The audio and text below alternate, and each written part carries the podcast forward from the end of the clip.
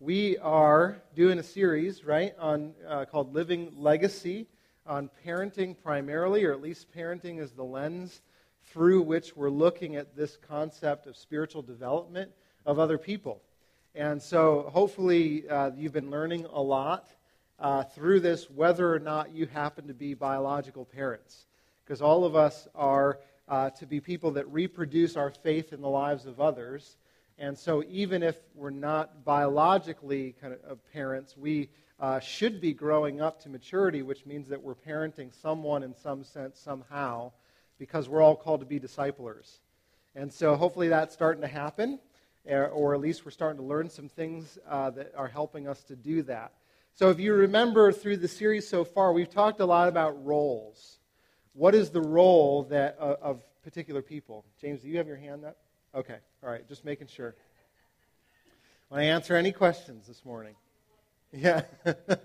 um, we've been talking a lot about roles. So we started out week one to talk about the role or the identity of our kids and the fact that Psalm 127 says that our children are both a heritage and a blessing. So they're a heritage in that they extend our influence into the world. They're like arrows being shot into the world to have an impact. And they're a blessing in, in that they bring about the blessing of God in our life. They, they lead us to dependency on Him, and, um, and they, they teach us all, all kinds of things about His character.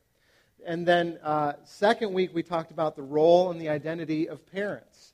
And that parents, what, what was your primary role? Do you remember? As mom and dads, worship leaders, leading your kids to worship the one true God over and above all the things that we uh, oftentimes worship in this world, and doing that by setting an example as a lead worshiper. So, just in the way that, you know, when we have people up here singing and leading us into worship, uh, their primary goal, first and foremost, is to have their hearts in a place of worship so that they can bring people to where they're at and, ha- and help facilitate and lead people to the throne of grace. And hopefully, they're not just standing up here singing songs before a, a room of people, but they're standing before the throne of grace, singing to an audience of one, and then helping all of us do the same. And mom and dad, that's your role. That's what we do. Uh, day by day, life happening all the time, bringing people to understand what God is like by the way that we live as worshipers. And then last week we talked about dads. Dads, what's your role? Do you remember that? What's that? Worship leaders. Worship leaders, yeah. We talked about dads being the primary trainers of their kids. That dads have a role in terms of taking responsibility for the training of their kids and the discipline and instruction into what it looks like for them to grow up into God's influence. And so we talked about some formal ways that we can start to do that day by day. So this week we're going to shift a little bit past uh, roles and what is the role of, of us as parents to what is the goal. What is the goal of parenting? Um, and there's a lot of ideas out there about what the goal of parenting is, right? Um, but it's important for us to understand what is it that we're trying to accomplish. So, as worship leaders and trainers, how do we understand what it means to, to pour into our kids to actually see real change in their hearts? What does it look like for us to be successful at that? So, and, and I'm convinced that we have a lot of reprogramming to do in this area because uh, we are saturated by a culture that has very strong opinions of what parenting should be and what the ultimate goal of parenting is. So, so what, do you, what are some of those things you think are actually part of our culture that says this is the goal of parenting? Okay, yeah, we want happy kids successful kids. Okay, yeah, we want them in the right school. Why the right school? Yeah, right. Everything hinges on that, right? Which is why the whole idea of like the testing that kids have to go through these days in order to measure up to get into the right school, and and we heap all this pressure on kids at very early ages to be performers in a whole bunch of different ways. Why? Because we're so concerned that their identity is going to be hurt if they don't get the right things that the world tells them they need to get in order to get you know who they are And it does massive damage to them, unfortunately. What else? Goals of, of parenting. How do you know you're a success? Thank you. Yeah.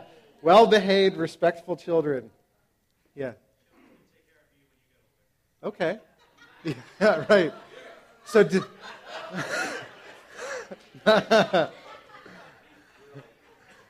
says the one who's sitting next to his dad. He's been trained up well, Pete. Good job. yeah. So, so don't alienate your parent or your kids uh, so much so that they neglect your care when you're in need. Right? yeah.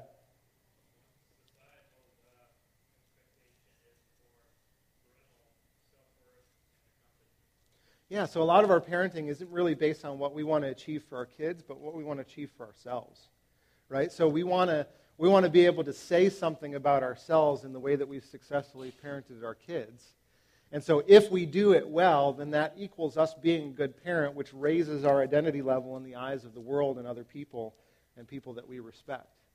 And we want that, that uh, accommodation. We want that somebody to, to encourage us with that and go, You've been so great. Good job. Aren't you awesome? And we long for that you are good benediction. And we will do everything in our power to have somebody, someone tell us we are good. Now, the good news of the gospel is that we've already been told that regardless of our performance. So that should release us from the pressure of having someone say that to us, hopefully, if we believe it. I think one of the, when it, when it comes to at least being young and, and um, having young kids, and, and so you guys, you get the fruit of us, Mandy and me, being in a season where we have young kids. And so the primary thing that, that is on our minds, just to be honest with you, is their behavior as kids. We want the good and respectful kids that are well tempered, well mannered, who do the right thing, and we want people to appreciate the fact that they're so. And so when they're not, it, it does something to us as parents. We, we want to correct it, we want to change it.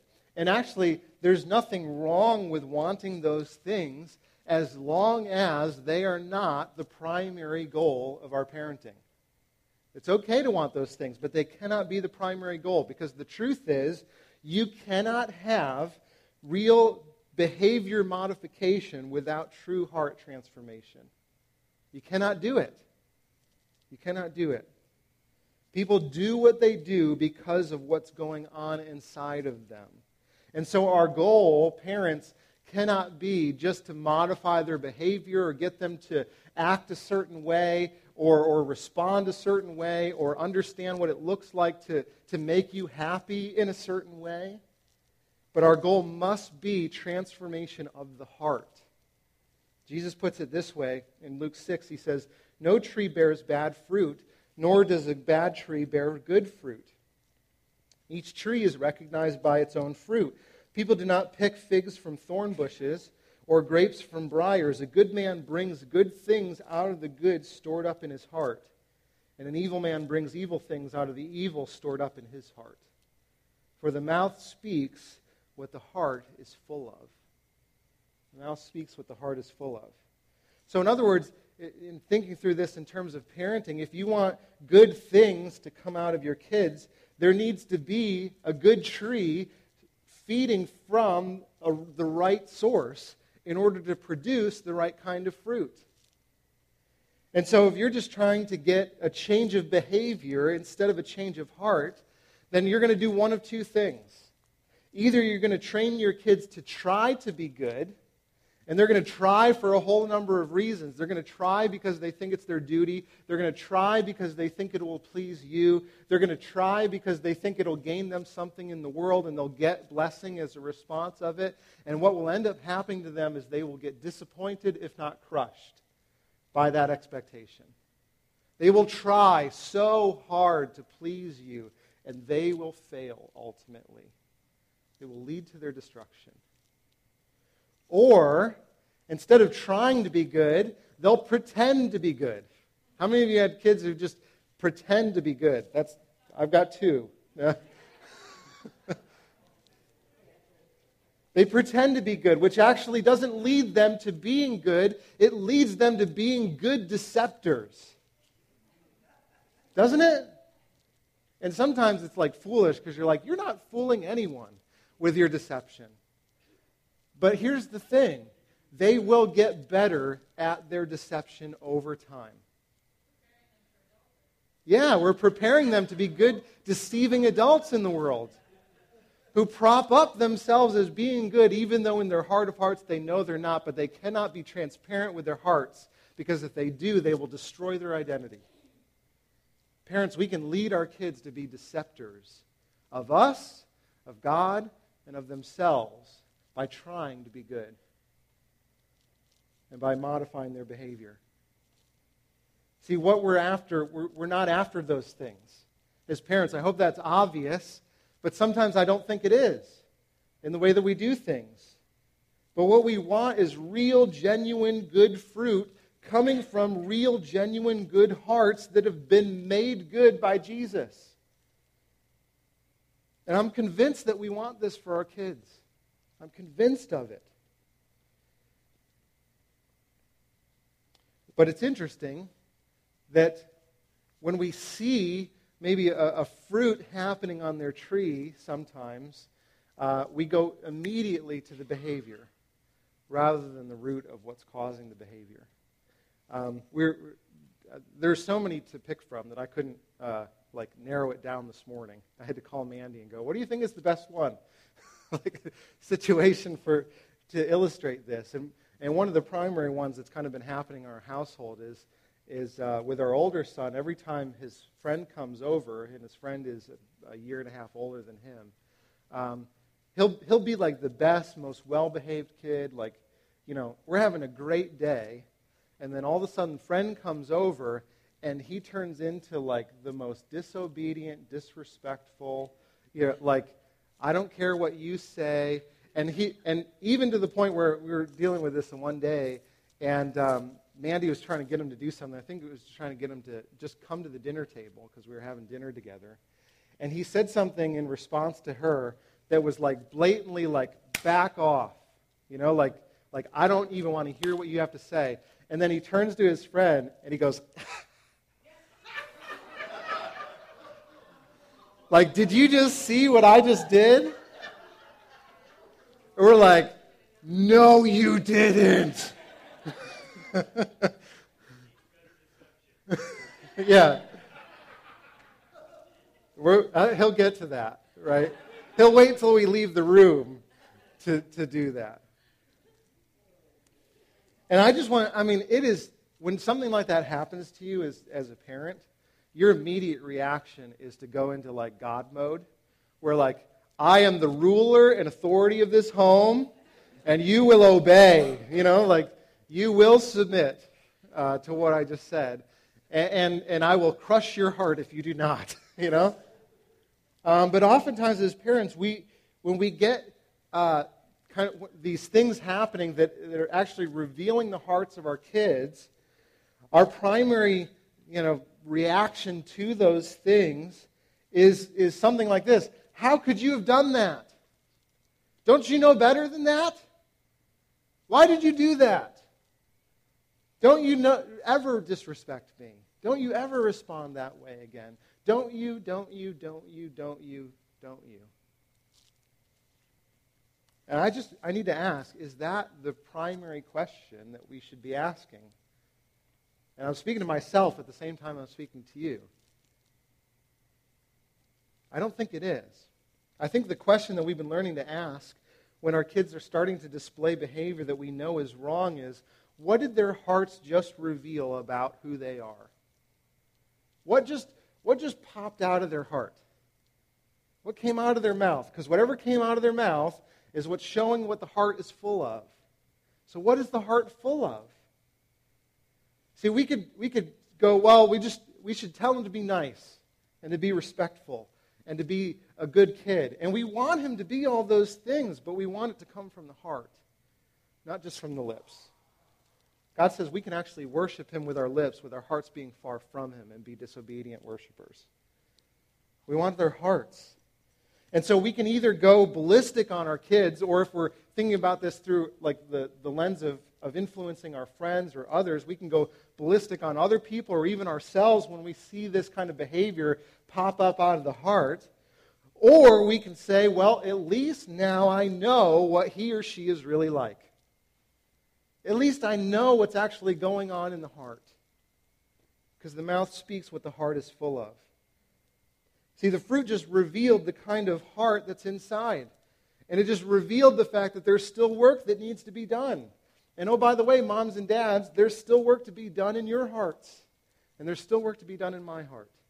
And there's still work to be done in my kids' hearts. And there's still work to be done in yours. See, what they're revealing to you is not just a behavior problem, it's not just a chemical problem, it's an identity problem. It's an identity problem. Oftentimes, I think we want to tell ourselves as parents that our kids don't really have evil in their hearts. Yeah, I, I remember, I remember the first time I ever discovered that was with someone else's kids, and uh, I was in I was in college, and we were having a retreat, and the director of our uh, campus ministry was leading it with his family, and he had his kids there. He had three young boys, and the youngest of the three boys just starts throwing a fit, like right in the middle of the meeting. We're talking about like, you know, what we're going to do for the college campus that year, and he just goes nuts in the middle of it. And um, and we're like, wow, like, and, I, and I'm thinking, man, he's really like upset, and something's wrong, and and um, I, I just remember thinking, wow, he needs like attend like we need to stop and like give him attention and figure out what's wrong and help him through it and i remember his mom came like swooped in grabbed him picked him up throw, threw him over his shoulder and as she's walking out of the room he's smiling he's, he's got the biggest grin on his face and i thought wow it starts that early like the moment that your kids realize that they can control a room through their actions to get the attention that they seek, they will do it. Out of the mouth speaks what the heart is full of. It's going on. It's going on. See, but I think sometimes we deceive ourselves. And we think that our kids are primarily good with a behavior problem rather than what the Bible actually teaches.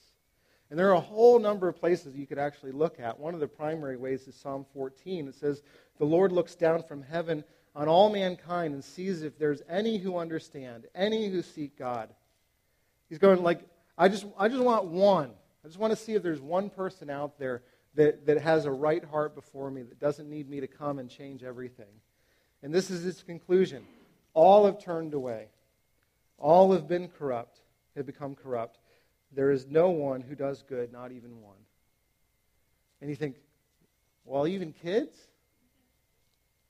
Uh, I, I think that kids are, they, they display a lot of the innocence of, of God's character because they haven't received a lot of the corruption of the world. But they're not just passive victims of the world's corruption. They come into the world with a corrupted heart and contribute to the, the, the corruption of the world. Ephesians 2, verse 1 through 3 says it this way As for you, speaking to the community of believers, you were dead in your transgressions and sins in which you used to live when you followed the ways of this world and of the ruler of the kingdom of the air. He's talking about Satan there.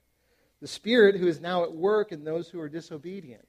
So if you want to know who's king the world is under, it's, they're under the king of the enemy.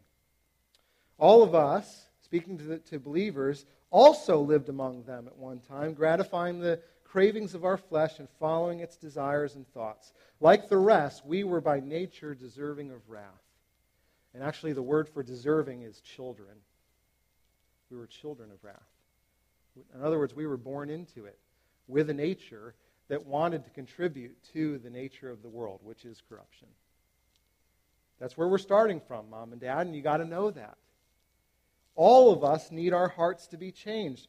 All of us need God to actually come in and change us from the inside out. Now, the good news of the gospel says that God does not treat us as our sins deserve. He doesn't treat us according to those things, but according to the goodness of Jesus. And so it's, it's, it's okay to be honest about our evil. It's okay. I, I, I was talking with a, a teacher one time that said, and she was trying to kind of influence the kids in her class spiritually, and, and she, she had the freedom to do this because it's a private uh, school, but she said, I just don't, I don't want to bring up the term sin because I'm afraid that it's going to harm their little ears. And they'll think bad things about themselves. And right now, they just love God and they want to serve God and, and they want to know God. And I just, I don't want to bring this whole idea of sin in. I said, well, the idea of sin is already there. It's just you're, you're deceiving them into thinking that they're better than they really are. You're teaching them how to love God based on their love for God rather than God's love for them despite their condition. And we're not doing our kids any favors by doing that, moms and dads. We're not. See, the good thing about Caleb displaying who he is is that his words and actions are just revealing that need. They're just revealing his need for a Savior, which is not a bad thing. It's like a doctor who sees the symptom and treats it according to the severity of what it actually is. So if you went into the doctor and they see a funky looking mole, on your skin. They go, oh, it'll be fine. I'll just take it off at the skin. You won't have to worry about it ever again. But that funky looking mole happens to be melanoma. You're in a world of trouble, aren't you? You've just treated something on the surface that actually had its roots deep into your skin and, and into your, your whole body system. And so it needs to be treated as a whole body uh, disease that's displaying a certain symptom rather than a certain symptom that can be skimmed off at the surface. See, we need to know this because our primary goal is not just to modify the behavior. The behavior just shows the sickness. But our goal is to apply the truth of God, which, by the way, is the only cure for sin. It is the only cure. In such a way that God, through His Spirit, actually changes our hearts so that we'll display the symptoms of godly health. See, sometimes the worst thing that we can do is actually mask a symptom. And sometimes, by the way that we parent, we are actually telling kids to cover their symptoms rather than dealing with their heart. Do you see why that's an issue? Now, I'm so grateful that God is gracious to us as parents and He teaches us along the way. And so that shouldn't leave us in a place of condemnation over maybe the way that we have parented, but hopefully gives us a sense of conviction that God might actually lead us forward to parent in a new way. And that's my hope for us. It's my hope for our household. We need to see it that way, though. That the gospel is the cure for sin. And the gospel leads to gospel centered life, which will then result in a change of behavior. So, Think about it like a tree. We, I know we've used this analogy a number of times in this illustration, but I want to uh, maybe a, apply it to a couple different areas of, of parenting for us. And we've talked about this that, that whatever is being displayed in our behavior is what we're doing. It's the fruit of our tree, but it's not the only part of the tree. And so our tree can display a number of different fruit that are showing kind of what's happening at the base level of the tree. And so we can have emotions that do that. We can have thoughts, feelings, which I guess is similar to emotion, and actions. And all of those things and what they're doing are just revealing certain kinds of fruit that's on the tree and what kind of tree is producing those things. And so th- that's why the, the analogy of the tree has to come into play because in order to deal with actions and thoughts and emotions that are, are, are revealing themselves on the trees of our kids, we need to ask deeper questions than just what are they doing and how can we stop them from doing it. We've got to go deeper than that because whatever seed is planted will produce the tree of that seed, which will produce the fruit of that tree. That's how trees work. And that's why Jesus uses this as an, as an analogy for our lives. So you don't get certain kind of fruit without the right seed producing it. So what is the right seed, the right source that actually produces good fruit? Well, Jesus says in John 15, 5, I am the vine and you are the branches. If you remain in me and I in you, you will bear much fruit. But apart from me, watch what grows on the tree. because it won't be anything good. John says it this way Jesus is the Word of God, and Luke 8 says that the Word is like a seed that's scattered on the soil, and when that seed falls on good soil, it produces a good tree that produces good fruit.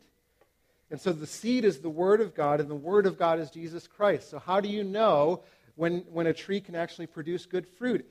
The source of the good fruit is Jesus. And so, parents, lead your kids to Him.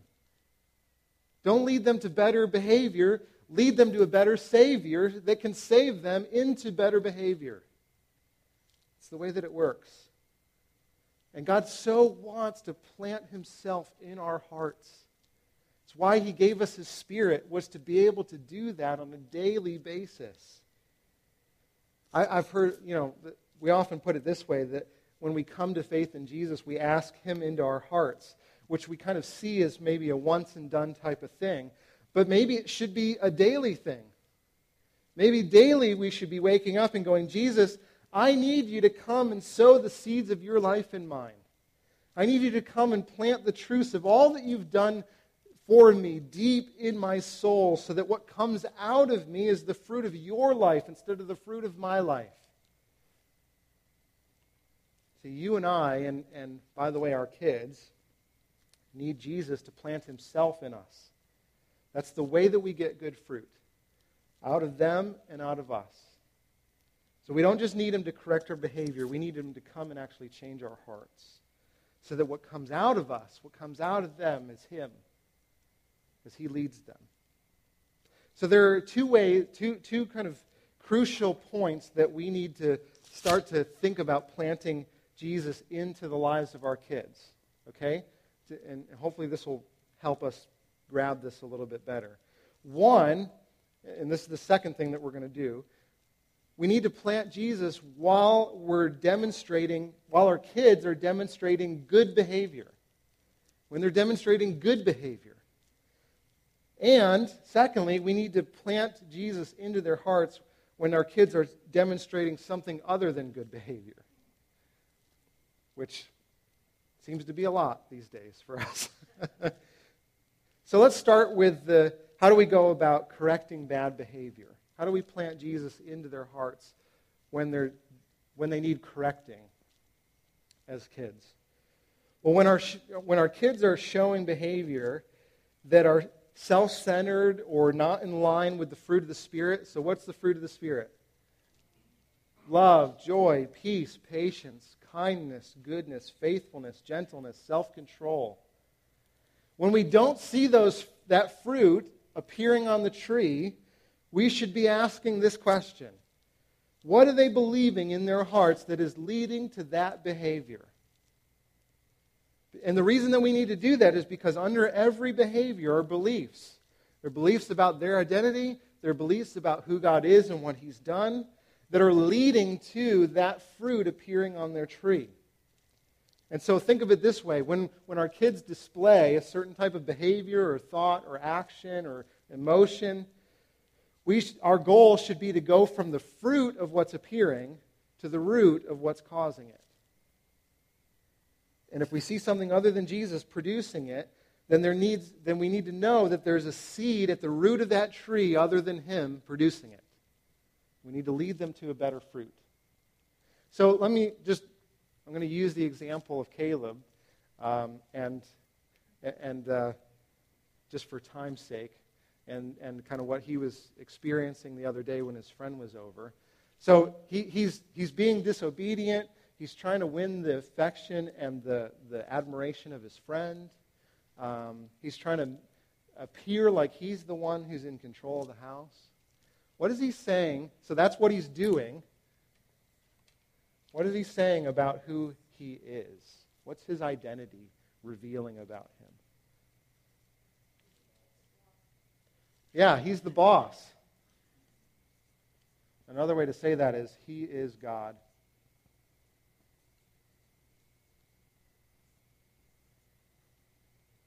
What else? Okay. Yeah, he wants to be in control. What else? Yeah, he wants to appear. Uh, he, he's concerned about his appearance. Okay? He's anxious. What would he be anxious over? Right. Yeah, and so his parents would, would try as much as possible to do that, a loving environment, where he doesn't have to feel like he needs to, to perform to get accepted, where he can rest in our grace for him. And, and the interesting thing is, earlier that morning, he was doing a really good job of that until the friend showed up, and then it changed everything. So he's, he, yeah, the, the feeling might be anxiety over something, but that anxiety is being triggered by something that he believes he needs to be or that he is that's giving him that feeling. Yeah. Yeah. Yep. So he's trying to gain an identity for himself with his friend. He wants to be cool. He wants to be, um, he thinks it's maybe a, a, a good thing to be disobedient. Like, you don't get away with this at your house, but look what I get away with at my house, you know? Which, which in his mind will probably win him his friend to spend more time with him. So maybe there's feelings of, like, if I don't appear this way, he will abandon me. And I really want him to remain my friend. And so, in order to do that, I will, I will do everything I can to keep him there. Tom, what were you going to say? Yeah. Yep. Yep. So, looking to his friends for credibility. What's he saying about God?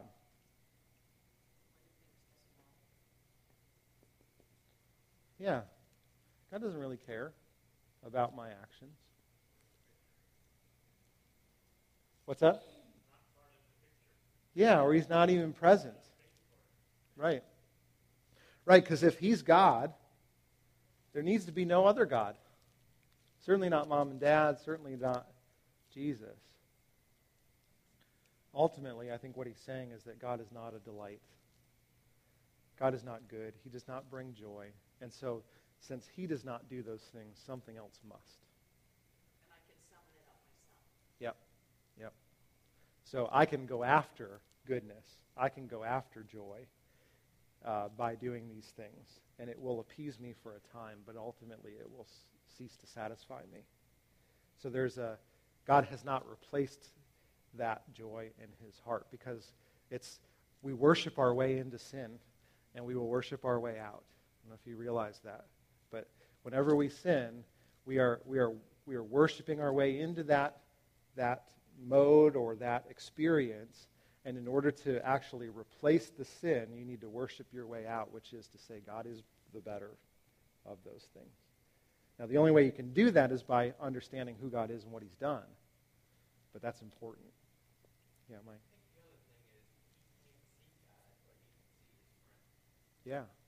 Yeah, so he's exchanging the, the invisible God for the visible friend and getting an immediate kind of reaction from his friend.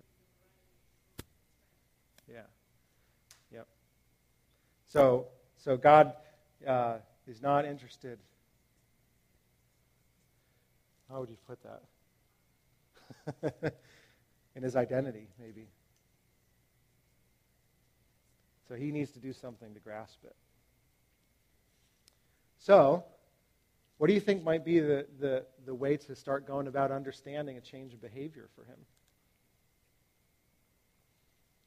Well, it's got to be at this level.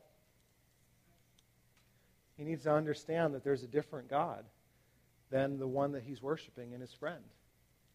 Ultimately, he needs to know that his friend will let him down if he makes his friend God, and ultimately, he will let himself down if he makes himself God. But he needs to know that there is a God who will never let him down and who gives him a different identity, not based on what he can do for himself, but based on what God has done for him. And so part of what needs to happen in his life is painting a new picture of who God is. So, you know, uh, being able to, to say back to him, hey, bud, do you, do you know who God is in this household? You know, we went on a walk a little bit later, and we said, um, what does it mean to be God? Well, it means that to be God means that you're the one that's in control, and, and you're the one that has created everything, and therefore you're the one who deserves everyone to serve you rather than you serve everyone else. I said, it, sound, I said, it seemed to me like earlier today you were thinking that you were God. Now, he needs to know that. that he, and, and what else he needs to know is that God is not okay with him being God in our household. Why is he not okay with him being God? Seems like a silly question. There's only one God. Why is there only one God? Because God is the only one capable of fulfilling the job description of being a sovereign God. If Caleb is God of our house, it will crush him. He cannot sustain being supreme in our household. He doesn't have the responsibility to know how to even run a household, let alone be God. I don't even know how to do that. and I need God. So I need to paint for him a different picture. Hey, what it means to, to know God is that there is a God who exists that loves you when, when your friend is over and when your friend isn't over. There's a God who loves him and knows when he messes up. And, he, he, and part of the reason why he's brought him into our house is so that we would love him differently than the love that he experiences when he's in other environments. And do you know what? God can use us to do that. But he won't use us to do that if we're looking to him to, to give us something in terms of an identity. We can't look to him to, to be more than a friend. What does it mean to be a friend? A friend means to, to love someone the way that you've been loved. That's what it means to be a friend. That's what Jesus said. So, how do we love him better? Well, we're going to need God to love us well. So, who is God? You know, you realize that we have a God in our household who doesn't just demand that everyone serve him, but he came and he served us? Do you realize that he came as the boss of everything? He came as the creator who had power over the wind and the waves, and he came and he gave his life up for us. And, and even when it seemed like things were completely out of control, and we needed to be in control because man, things looked chaotic when Jesus was hanging on the cross, the Son of God dying for the sins of humanity. I mean, if there's ever a point in the time of history where it seemed like God was out of control, that was it. But guess what? God was completely in control the whole time. And the good part about him being in control is that he was doing the thing that was most loving to us, even when we rejected him. So, buddy, even, when, even if you love your friend well, and, you're, and you do that by being, dis, by being obedient to mom and dad, and your friend doesn't want to come around anymore because you're listening to mom and dad now because you, you know that's the right thing to do, even if he says, I'm never going over there again, you don't have to worry, bud. Because God will give you another friend, or he'll teach you how to love this friend even when he rejects you. Because guess what? The God that we serve, Jesus Christ, he was rejected by everyone that he loved. We rejected him. Do you know that? Mommy and daddy rejected him. We were the ones that pierced his hands and his feet to crucify him because we didn't believe in him. We were children of wrath. And yet he in even in our even in our killing of him, he was loving us. And so we can love our friends even when they don't want us, even when they push us away even when they don't think well of us. Yeah, so there, there, I think there's a, a preemptive posture to help with the correction, as well as a post kind of diagnostic of what happened, which is what you just said, right? So, on the one hand, kids are different than parents in that they don't have maybe the bank of stored kind of gospel information uh, in their minds and hearts yet to be able to draw from those things in the moment. So we've discovered that with our son. It's not like we can just go, "Hey, Jesus, you're not believing, or buddy, you're not believing in Jesus." You know, remember all these things about him in the moment. We're at the moment we're just trying to get him to the dinner table. Like, okay, stop like you know worshiping your friend. Come with us. You need to do it now. You need to listen. That's like we're in a position of authority to be able to do the best thing that we know how for you. We know the best thing for you right now is to eat dinner so that you're not cranky and tired later on and so that you can continue to live. You want to continue to live? Okay, good. Come with us to the dinner table. that's it, you know? And, and that's all you can do in the moment.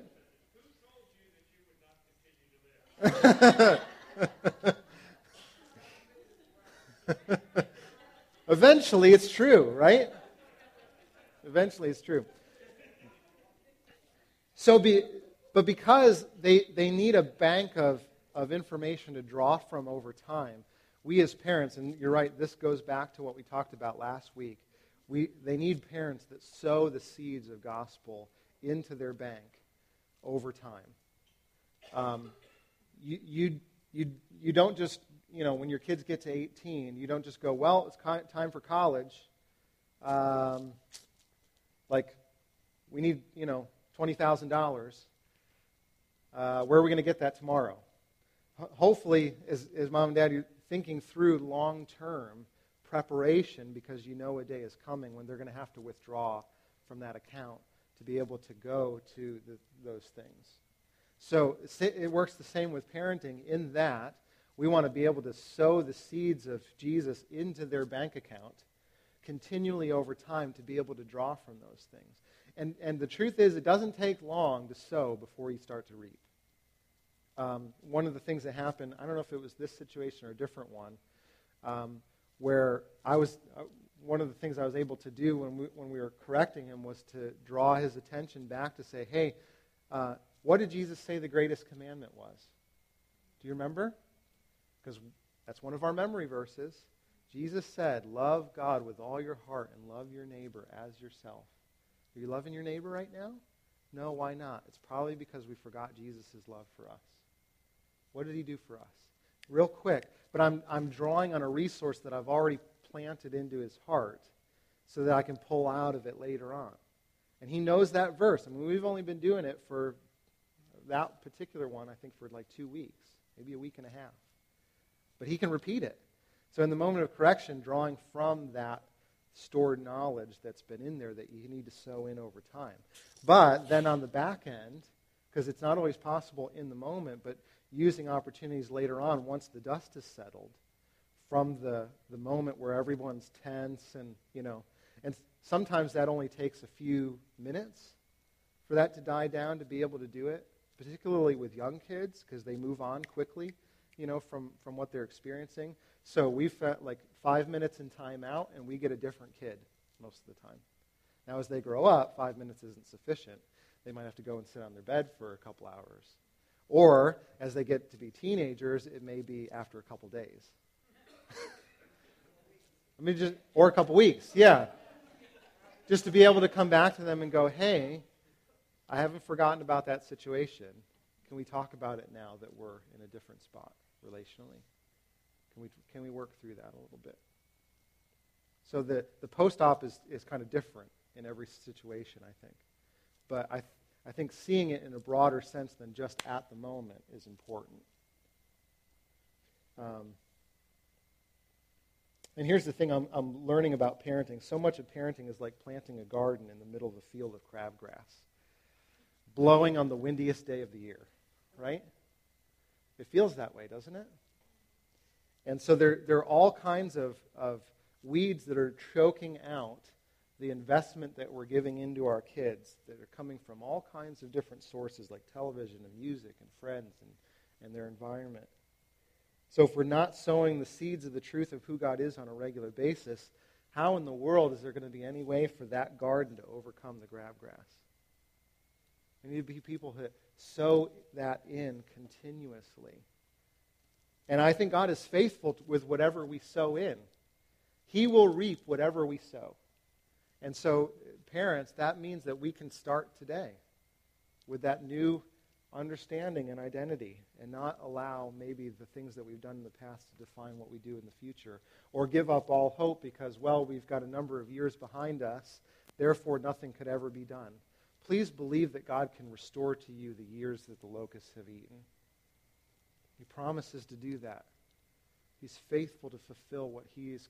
He, he's, he's in the game with you, no matter when you get in the game. He wants to join you in it. We need to sow Jesus into our kids over and over and over again. Here's the th- second thing we need to understand what it means to plant Jesus in the lives of our kids when we're praising good behavior. So, not just correcting bad behavior, but actually praising good behavior. And you might think, well, that should be easy. Like, what do we need to know about praise? If they do something good, you just tell them, hey, great job, you did something good. What is there to know? Well, it turns out there's a lot, actually. Because we need to ask where does their good behavior actually come from? So if bad behavior comes from the, the roots feeding off of the seeds of something that's other than Jesus, where do we think that good behavior might go, come from? From Jesus. There's the good Sunday school answer, right? Now you go, as a parent, that can't be the case. Can't be that easy. Can't be. Not that simple. Well, actually, one of the best examples of this happens to be in 1 Peter. And Peter is encouraging this group of Christians uh, to not forsake the way that they've been living in their context, even though their culture is starting to give them persecution for the way that they're living and for what they're believing. Um, and so they're, they're going, well, maybe we should just give up living good lives. Uh, maybe we should just become like the culture because then we'll be accepted more. And God is faithful and He's gracious and, and He'll work through all of those things. But let's just give up some of the things that make us unique. And Peter actually encourages them not to do that. He, he, he draws on their, their identity and he says, Dear friends, I urge you as foreigners and, and exiles to abstain from sinful desires. So don't become like the culture. Like, understand that you're not the culture, that you're different from it. So those sinful desires which wage war against your souls. And then he says this live such good lives among the pagans, among those who don't yet believe, that though they accuse you of doing wrong, they may see whose good deeds?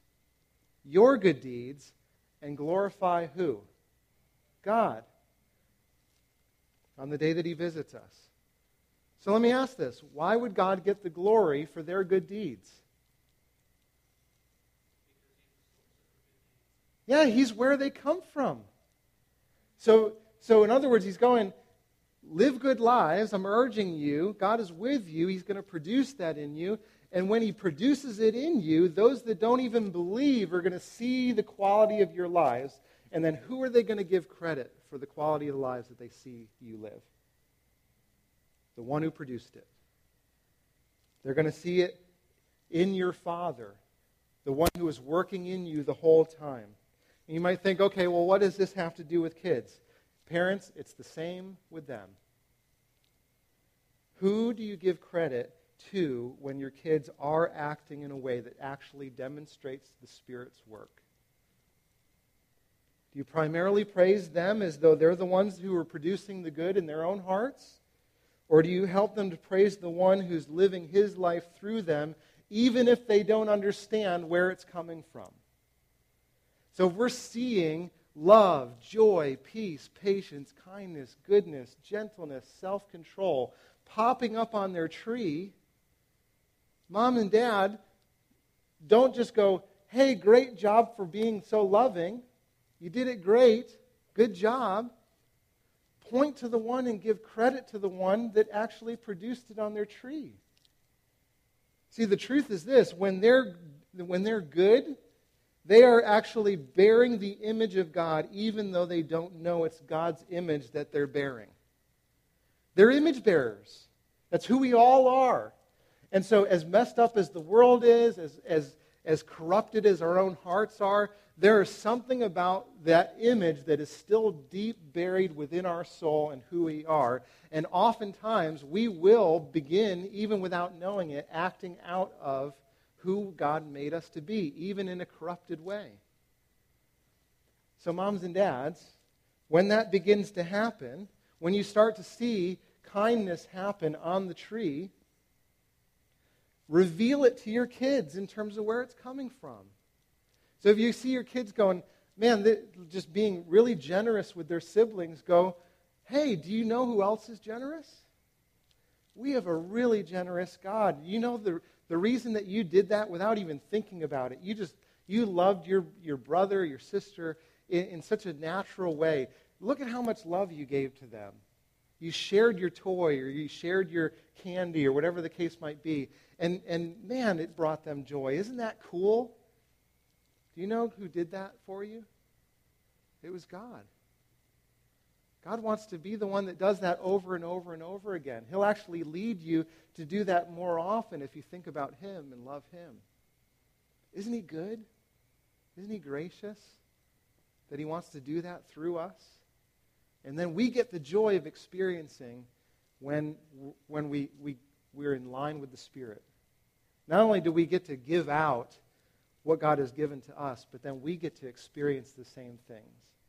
So when we love others more than ourselves, guess what? We get joy because we give joy. And God is the one that's doing all of that. So you might ask, why in the world would you teach your kids early on to give God the credit for their good behavior? In our world, that seems completely backwards because our world is primarily concerned about self esteem. We want our kids to be built up. We want them to have good images of themselves. And I want those things too. Don't get me wrong. I don't want to hurt their self esteem. I don't want them to have bad self esteem. But I want my kids don't, not, not to grow up highly esteeming themselves. I don't want them growing up into people that primarily trust in their good works. I don't want them to grow up and think that they can do more than they can do. I want them to grow up and esteem Jesus highly. I want them to know who they should trust in to make them better than they really are and to forgive them when they fail. That's what I want for my kids. Right. Does this make sense? Is this clicking a little bit? I was going to have Mandy kind of come and share a situation that we had recently, kind of a, according to this uh, area a little bit. She might take in a different direction, but she gets to.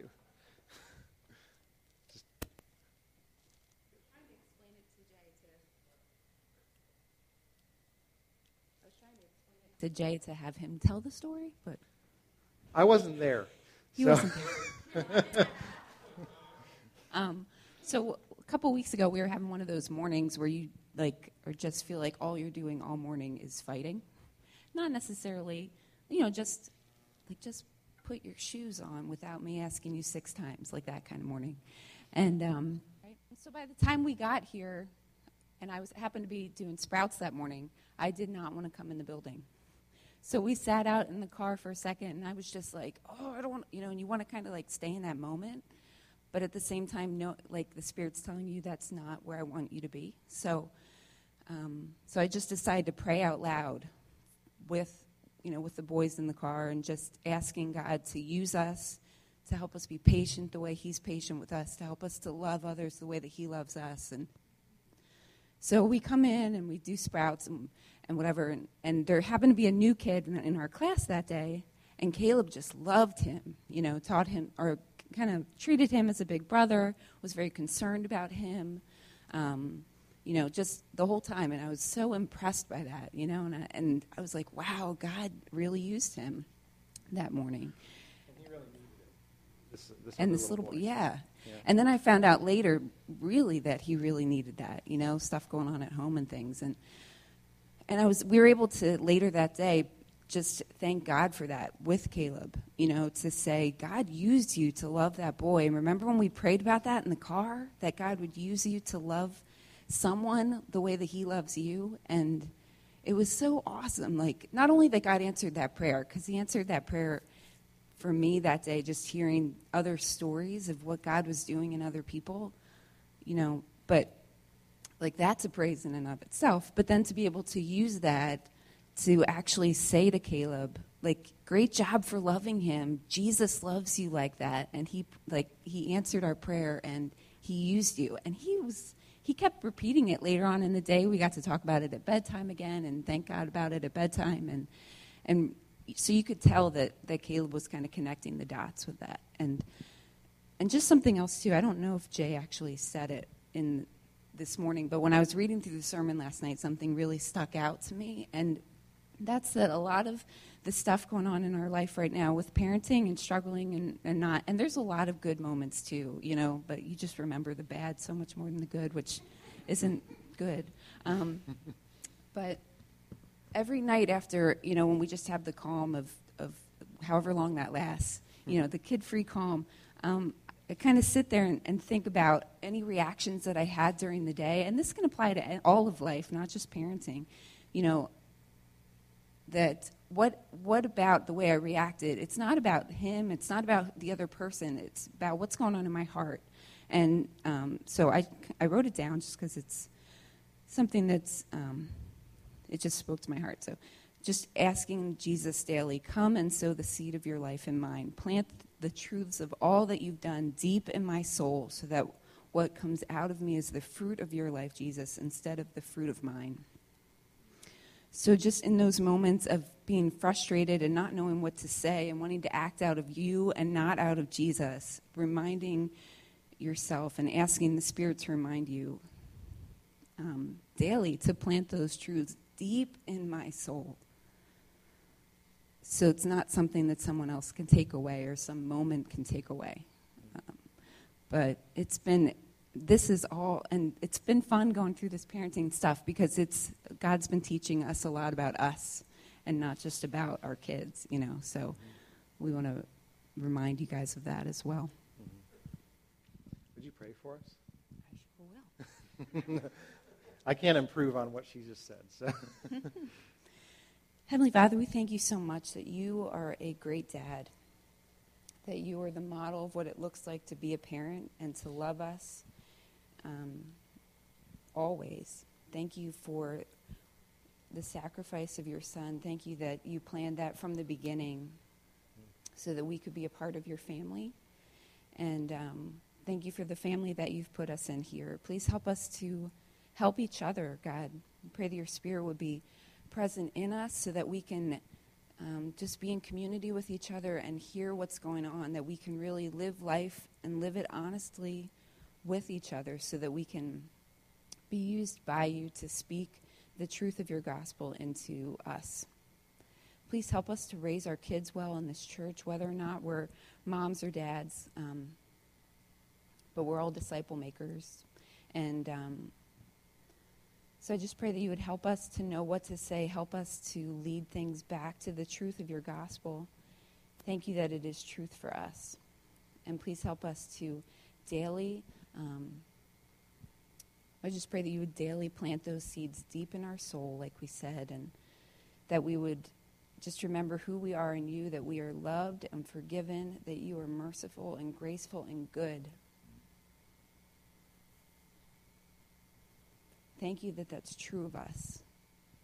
Please help us to share that with those around us as well, because more than anything, we want people who don't know you to come to know you and know the freedom that we have in you and just the overflowing uh, love that you have for us. Thank you, Jesus.